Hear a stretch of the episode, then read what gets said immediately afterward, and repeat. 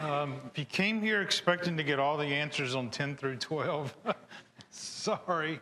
um, I'm going to wrap up a little bit with what I didn't finish last week, do a little review, and then I'm going to get into 10 through 12.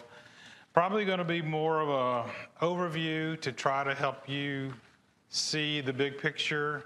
I'm probably going to go into 11 more so than even 10 and 12 because 11 is really the meat of the matter when we were talking uh, Daniel chapter 10 and 12, but 10 through 12. But we'll we'll take a look at that. But I want to look at the uh, finish up on the period of the biblical silence. Look at real quickly what we talked about, just to make sure we don't lose we don't lose where we were and where we've been, and then we'll do 10 through 12.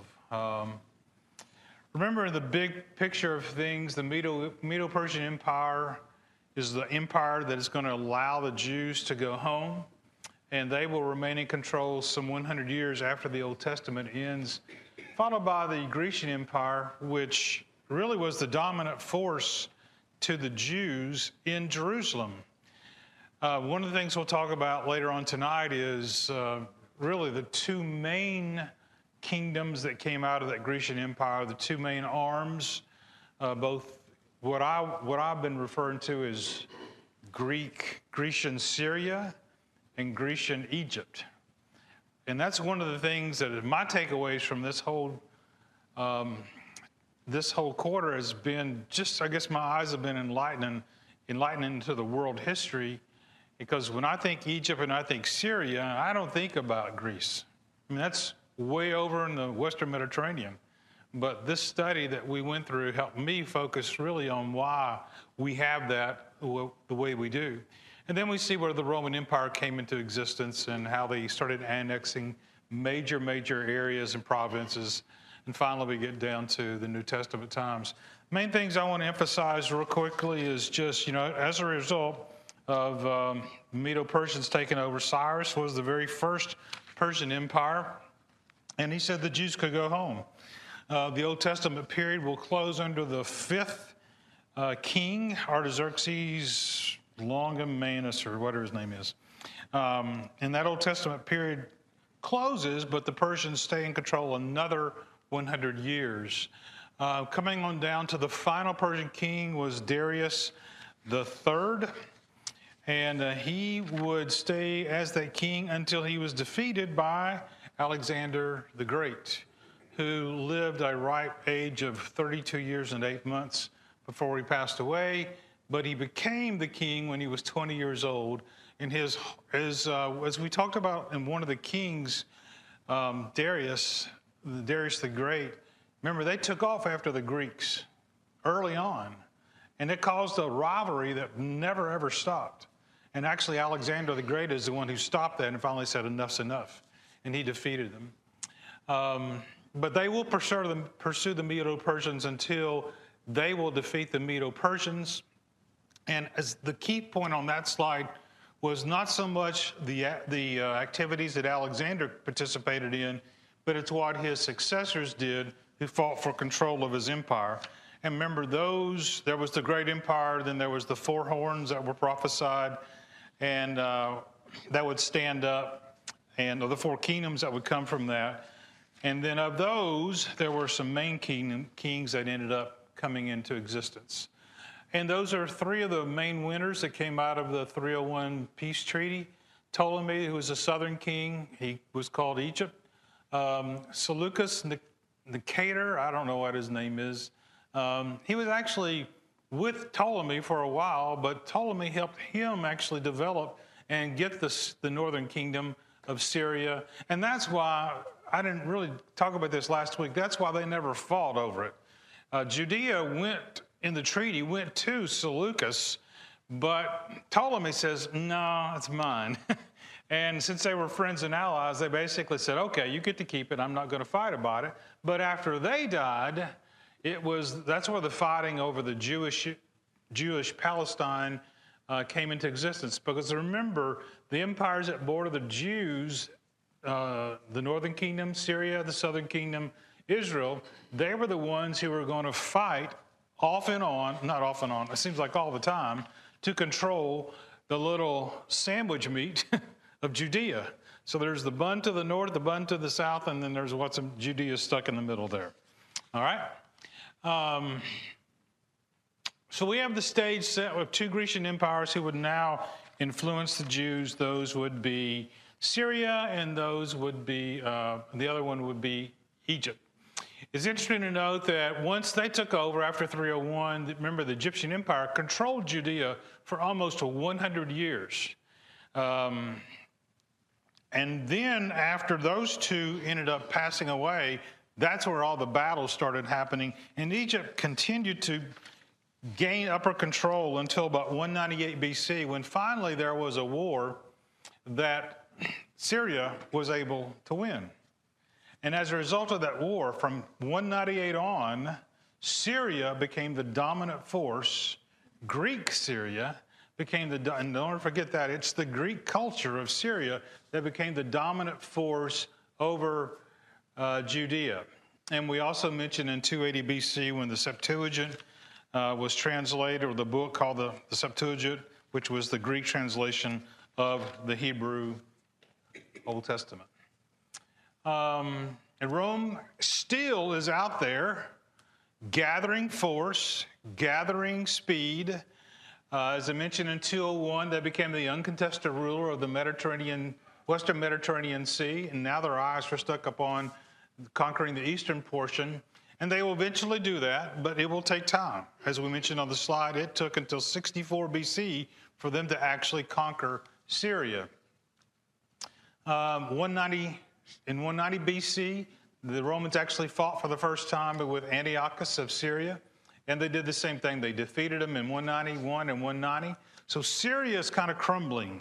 Rome is on the rise, but Syria is not crumbling to the point where they're still not totally in control of Judea. They still have Judea underneath their thumb, but they've got enemies that are popping up everywhere Parthians to the east and Rome's to the west. So in 186, there's the peace treaty where Syria finally had to give everything. Basically, they had to give a lot of things up to Rome. And to remember, the biggest thing that they had to finally also give was 15,000 talents of an indemnity or military fine to Rome. And that was spread out over years. Um, there were certain amounts that had to be paid each year. And as a result of that, they took Antiochus' son, named Antiochus Epiphanes, as hostage in Rome to make sure that the payment was going to be made. And eventually, they swapped him for another son, Demetrius, who was the true, true heir to the throne.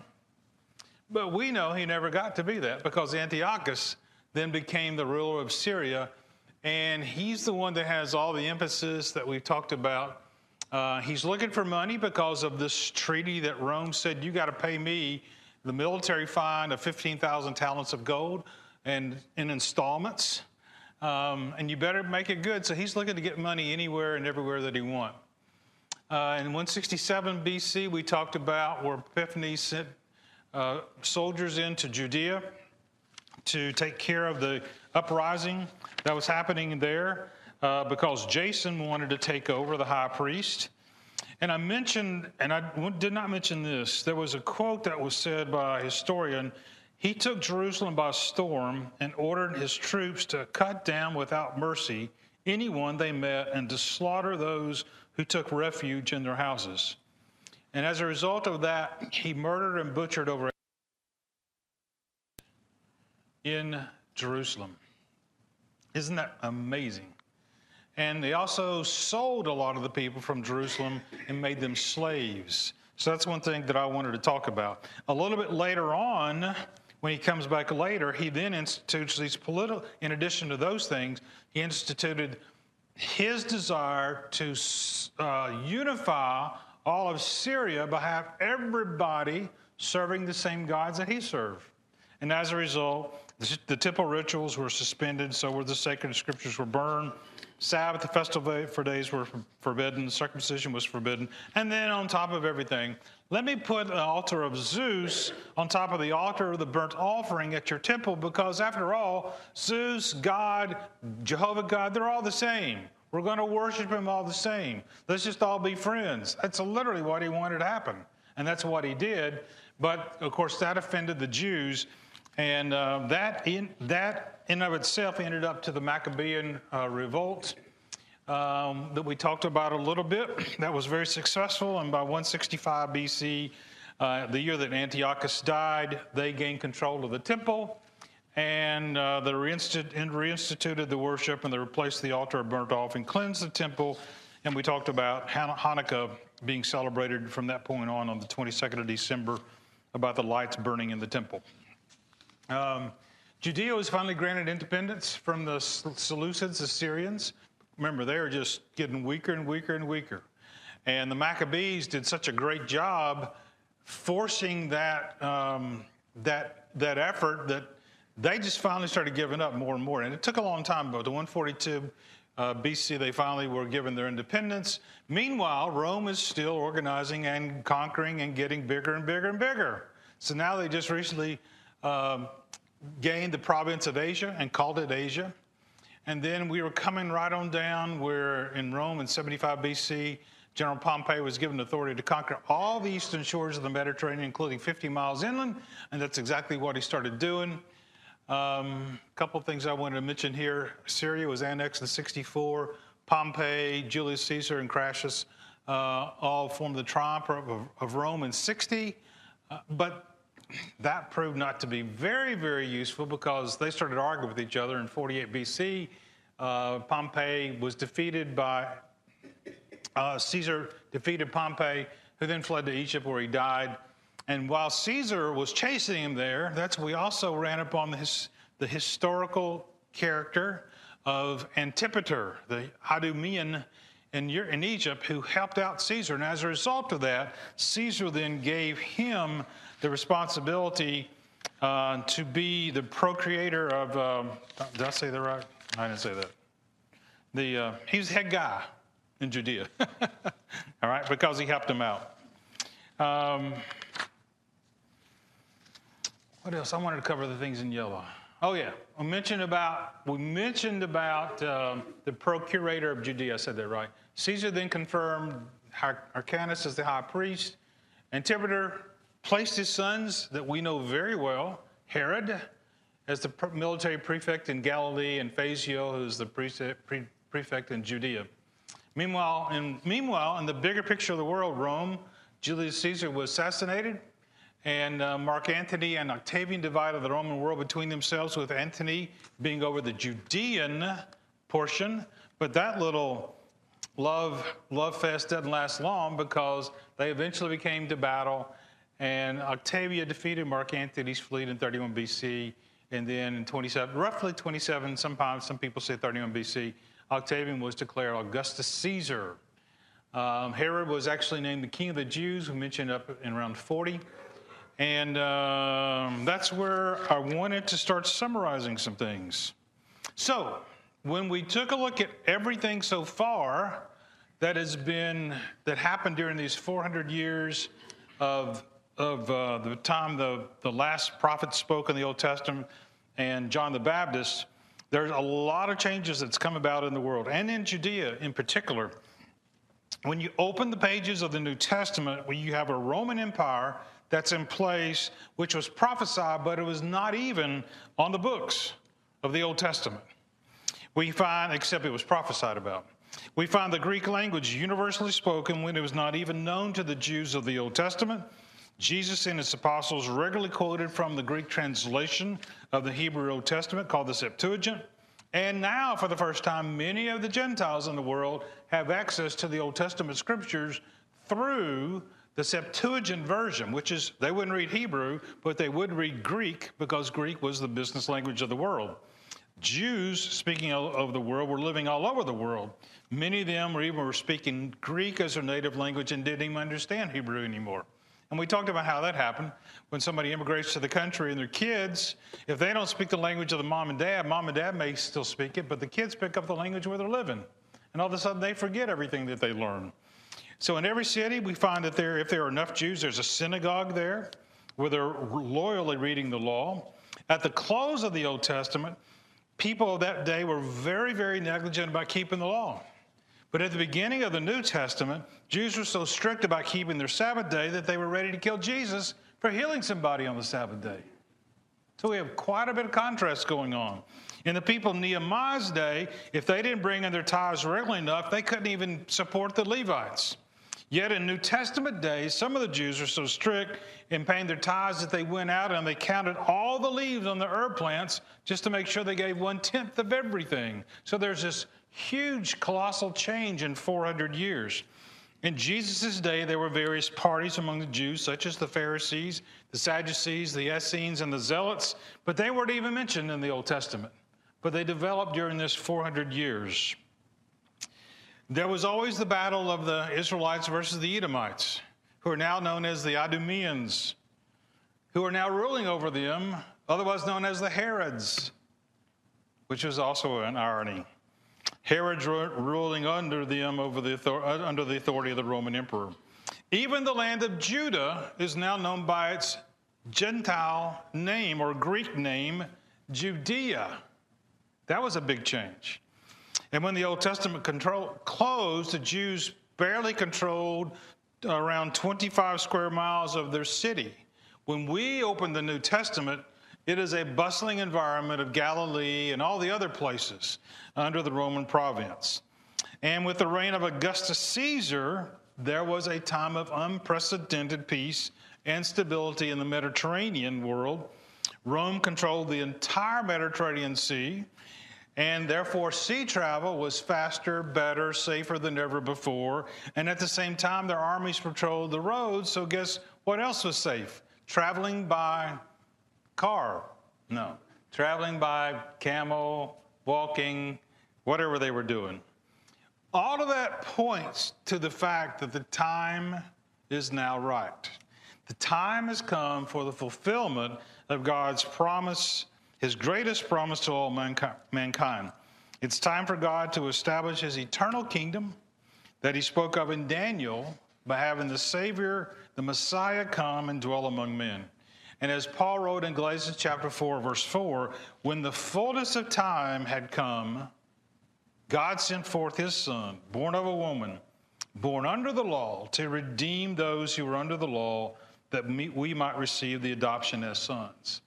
And that's what that time period led up to. And that's the time period that God, remember, had prophesied that said, In the fourth kingdom, I will establish an eternal kingdom that will never be defeated. So, I hope that big overview of, um, of those 400 years helps, helps you understand the major world powers that came to be what happened during that particular time, just as it was prophesied by Daniel in chapter 2, verses 32 through 34. And I don't want us to forget that. Remember, Daniel was the head of gold. I mean, Daniel. Babylon was the head of gold. Persia was the chest and arms of silver. And Persia would influence the Jews over 200 years. The Greeks would then come, as we talked about. Alexander the Greek would defeat the Medo Persians the Greeks are represented by the belly and thighs of bronze, and then they influenced the Jews over 300 years. The first 100 years coming from the Greek Egyptians, and the last 200 years coming from the Greek Syrians. And we've also talked about the brutality of Antiochus Epiphanes, who was the Seleucid king who ruled from 175 to 164, 163 BC. And as I mentioned before, one of the most interesting things I learned was just exactly how the Greeks influenced so much of the world, and specifically Syria and Egypt. The Fourth World Empire, the Romans, were represented by the legs of iron, and we saw how Rome was slowly rising, conquering areas, conquering provinces throughout the years, and would eventually become the world power just before the New Testament period began and I will add, just as God said it would, and God planned it that way. And we noted a little while ago that Octavian, after defeating Mark Antony, was named Augustus Caesar in 27 BC. So, then in the New Testament days, in the days of the Roman Empire, God set up his kingdom, his eternal kingdom, which has been standing now for some 2,000 plus years. And who's reigning as King of Kings and Lord of Lords? Jesus Christ Himself, the Messiah. And so that was God's plan. And that's exactly what He said He was going to do through the, through the prophecy of Daniel. And that's exactly what He's done. And now we're all beneficiaries of that great plan. Um, so, looking back over time, we've now covered nine chapters. Uh, chapter one talks about God providentially providing for Daniel and his, and uh, his three friends as they faced their first test in Babylon, which was what? I will not be defiled by the king's food, all right? And uh, remember, they were taken as captives as a young, young men, 14, 15, potentially years of age. But even with all of that, they came through it and they were like um, well, well mature beyond their age, dedicated to God, not defiling themselves with the king's food. We learn from that that God can protect his people, not just in Jerusalem, but God can protect them 500 miles away in a captive city in Babylon. Chapter 2, God provided Daniel the ability to reveal and interpret Nebuchadnezzar's dream. And as a result of that, he was re- promoted. Remember, Nebuchadnezzar said, I had a dream. Not the MLK dream, but I have a dream. But I'm not going to tell you what the dream was. You tell me what the dream was and the interpretation of it. And remember, his people couldn't. So he calls in Daniel. Daniel, uh, remember, they were all going to be killed. Daniel learned about the plan, and God, Daniel goes to God. God provides him the interpretation. Then he reaches out to Nebuchadnezzar through his points of contact. And as a result, he's told what's going to happen. He told about the uh, four, we just went over those, the four images, the metals. But he also specifically mentioned the fifth thing that God revealed he would set up a kingdom that would never be destroyed, and that would be his purpose. And matter of fact, nothing would stop his purpose. As we study the Persian empires, remember, Persia tried to stop it. Rome will try to stop it, but they will never be successful. In chapter 3, God rescued Daniel's three friends who refused to bow to Nebuchadnezzar's golden image. Um, remember, that was the nine story image, uh, probably made from, and they were thrown into the fiery furnace, which was probably used to even build the image. So even though they uh, did allow, oh, God then, I should say, God allowed Nebuchadnezzar to destroy Jerusalem, but God is still in control of the affairs of men. And he teaches Nebuchadnezzar that lesson. And that's so interesting. I allowed you to do that, it was part of my plan. But don't you think you can outsmart me? He is not God. Chapter 4, we talked about God providing Daniel the ability to interpret another dream of Nebuchadnezzar, who later then praised God after God humbles him. Remember, God restored him, and then remember, he goes out into the fields and acts like the beast of the fields. And then God restores him. And then Nebuchadnezzar, chapter 4, what was interesting about chapter 4 is never, the chapter 4 is told from the viewpoint of Nebuchadnezzar. Let me tell you my story. And it's Nebuchadnezzar telling the story in Daniel chapter 4, which was really unusual. But he wanted the world to know, but his posterity didn't know. His posterity didn't read the message, I'm sure. In chapter 5, God again enables Daniel to interpret the writing on the wall. Remember when it was put in front of Belshazzar? That was done, it almost looks like the next day. Remember, we talked about timeline wise.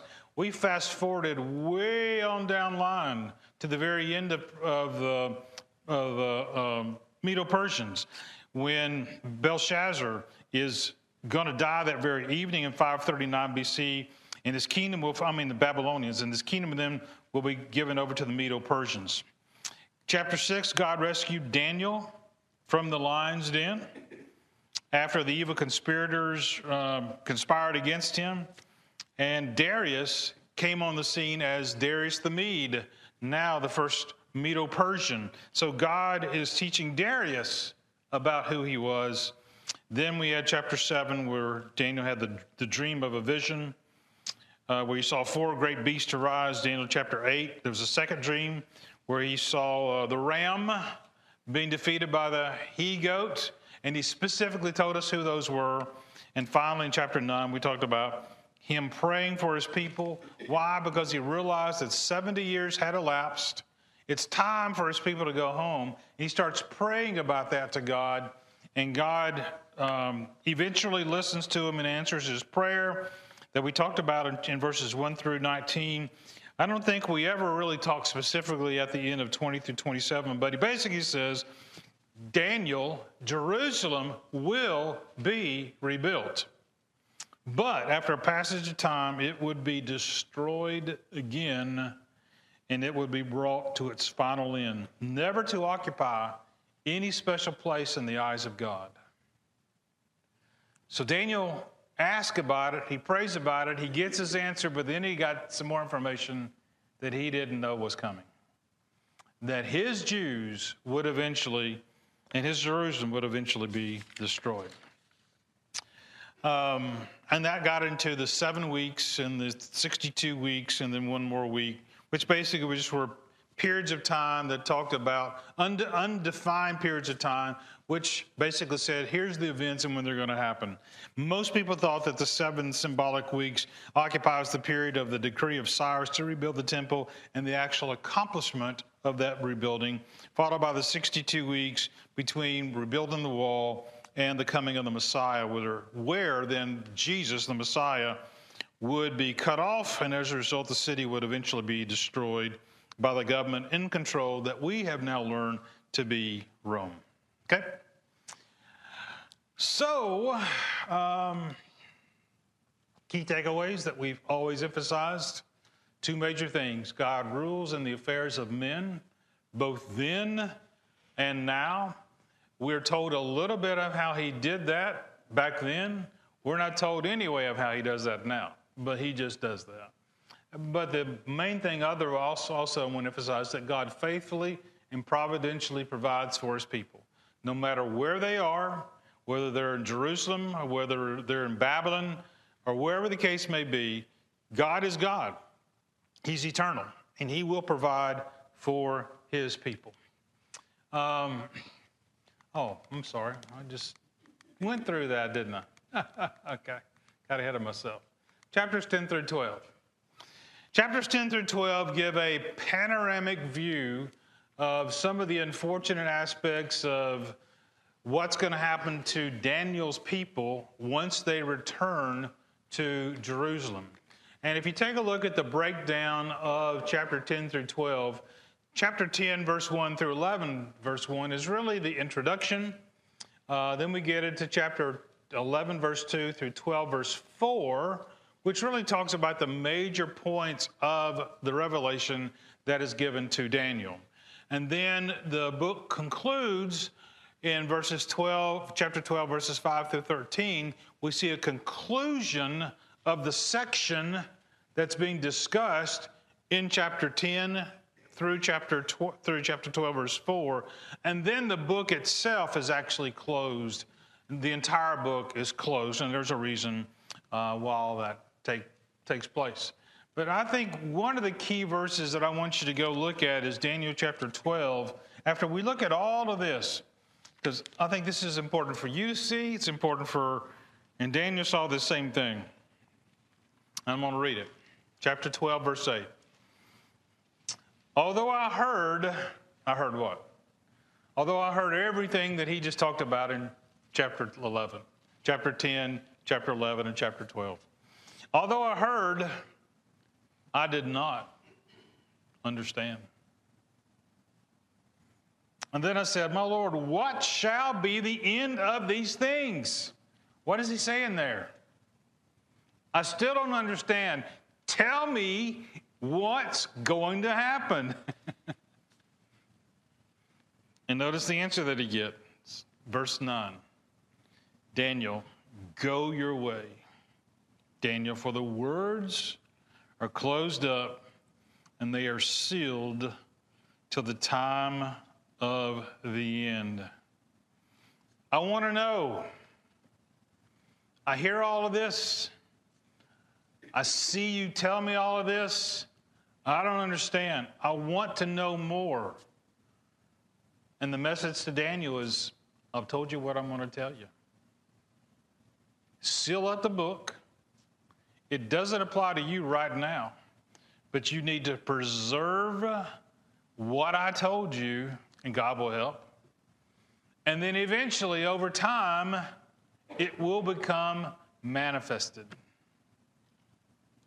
And then, as those people read it, hopefully they will have the spiritual insight to see the things that you recorded, that they will then look and see, oh, okay, maybe this is what God was talking about.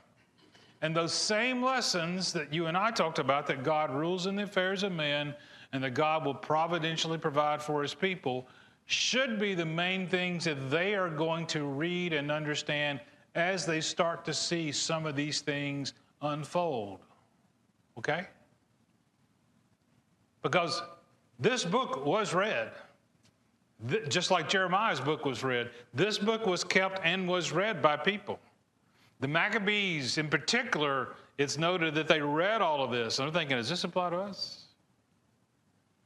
So they're thinking it is.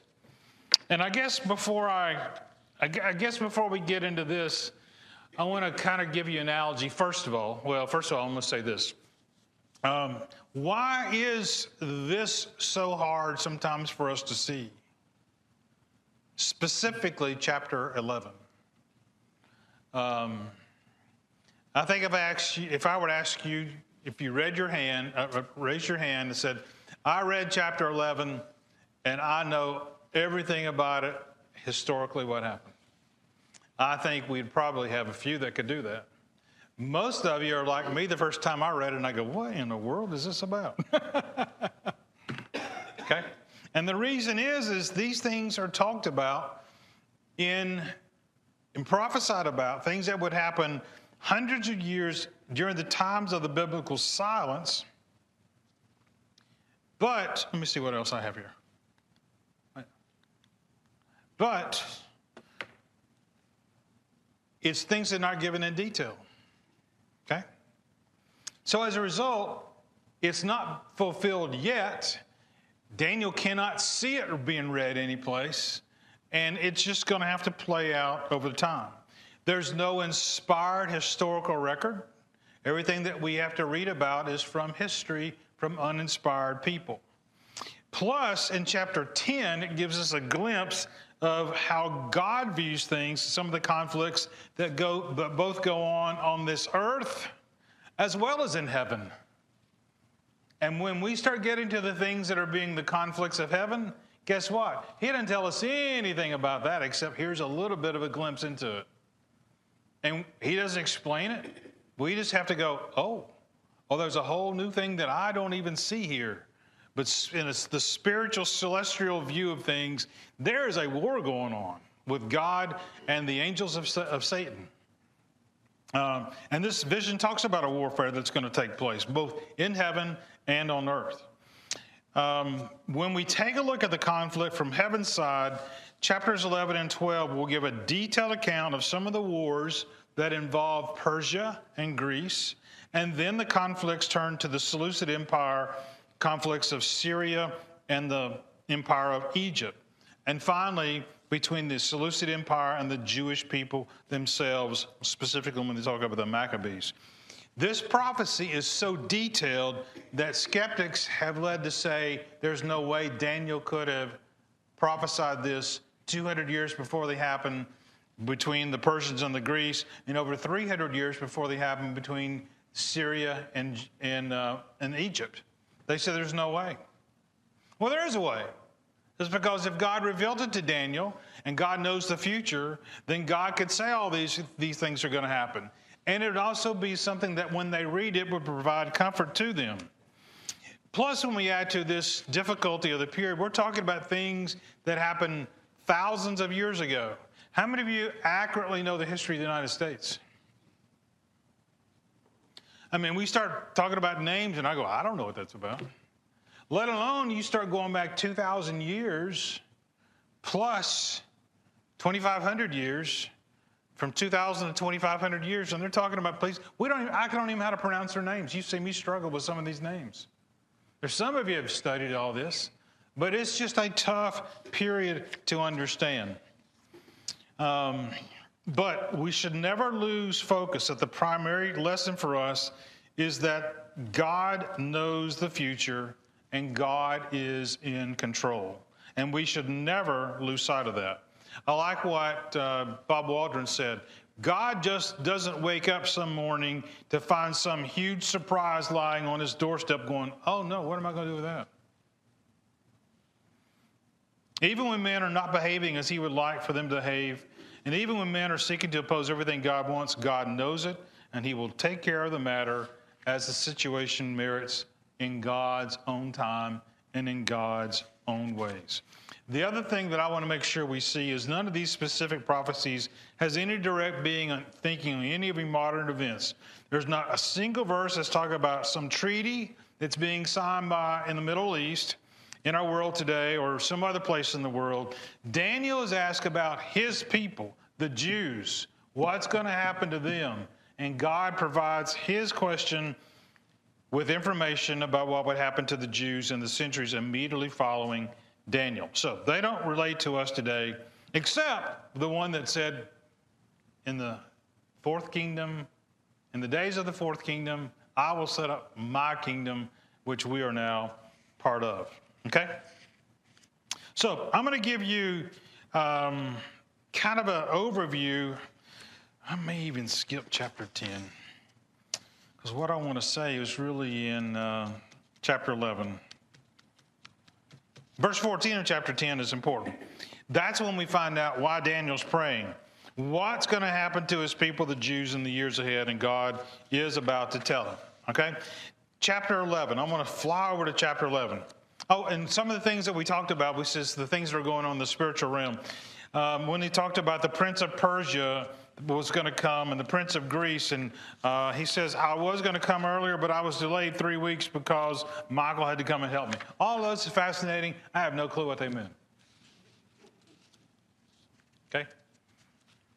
So maybe it's a discussion we can have. But before we start 11, I want to ask you this. Because chapter 11 talks about this, and I'm not going to be able to get through it all, but I'm going to give you some examples of how it's got to be looked at. Then I'm just going to let you, you're going to have to go look at some books and see history, how history correlates with the Bible. If someone in George Washington times said that in the centuries ahead, at the end of the years, a president will be taken down after two years while the world watched in silence, how do you think George Washington would have reacted to that? Do you think he would have known what they meant? No, he wouldn't have known. He was just being told about something. Maybe Daniel the prophet is there telling him, and he trusts Daniel. Likewise, the person who told him probably didn't know either. Only time would reveal the facts. As a matter of fact, eight people have died in office four by assassination and four by natural causes. What do we know about this? We know that he said it would be a president, but did he say U.S. president? No. I just said a president. I didn't say U.S. president. I talked about a specific period of time, two years, and I said the world watched, but how? We don't know that. And he wouldn't have known that. But what if I said at the end of the years, a young president will be taken down after two years while the world watched? What does the word young help you? It does a little bit. What if I said a young Catholic president will be taken down after two years of the world watch? Well, then you would know. But until those events played out, even George Washington wouldn't have known about that. If I'd have said a young Catholic president would have was going to be taken down in two years, he'd have gone, a Catholic president? Are you serious? But as time went along, what would people be looking for? Well, who's the first young Catholic president? As soon as John F. Kennedy was elected, they're going to go, uh oh, what's coming? Something is getting ready to happen. I need to be on guard. That's what's being told here in chapter 11. That's my analogy of how you need to be looking at chapter 11. Okay? So let me give you an example. Chapter 11, verse 2. I will tell you that I'm, I'm using Bob's uh, paraphrasing. I'll tell you the truth. There will be three more kings in Persia, then a fourth king will arise far richer than the others. And when he's grown strong through his riches, he shall take his forces to the land of Greece. Then a mighty king shall stand up. He shall rule over a wide, a, wide kingdom, shall do as he wishes. And when he has stood up, his kingdom shall be broken and shall be divided into four parts, but it will not be left for his posterity, but will be left to others. Now, if you were paying any attention last week to what we talked about, you already know what this is all about. This is all about Alexander the Great standing up and that it's the kingdom to being divided into four things. How do we know that though? It's because the events happen and we can look back and see. But Daniel's like George Washington, he has no clue. And he's wanting to know why. That's why I emphasized the points in chapter 12, verses 8 and 9. Tell me what this is all about. This is killing me. Well, I'm not going to tell you all the details. You're just have to wait till time. But when we throw in history with it, the facts of the history say that there, remember, Cyrus was the first king. He was followed by Cambyses, Darius the first, and then there was Xerxes. Xerxes, we talked about, mounted a strong attack on Greece. His campaigns against Greece began a struggle that was continued off and on until it was ended by Alexander the Great from Greece. The mighty king of verse 3 is Alexander the Great. He was born in 356, just a little less than 200 years after this prophecy was made. He destroyed the Persian Empire, but at the height of his conquest, he died in Babylon in 323 at the age of 32. He had an infant son that was killed, so it was not left to his posterity. But at his death, the empire fell apart and was divided among his generals. History fills in a lot of the blanks, and that's important for us to know. I want to I want to do one other real quick because this one's kind of funny, but you're going to have to listen really carefully and really pay attention. In verse six, it has to do with verse six. At the end of the years, they shall make an alliance. The daughter of the king of the south shall come to the king of the north to make a treaty, but she shall not retain her strength. Neither will he stand, but she shall be given up, and they that brought her, and he that begat her, and he that strengthened her in those times. And you're thinking, who in the world and what in the world is that? But when you fill in history and you look back at the historical record of what happened, here's how it would have read. And this is what we know.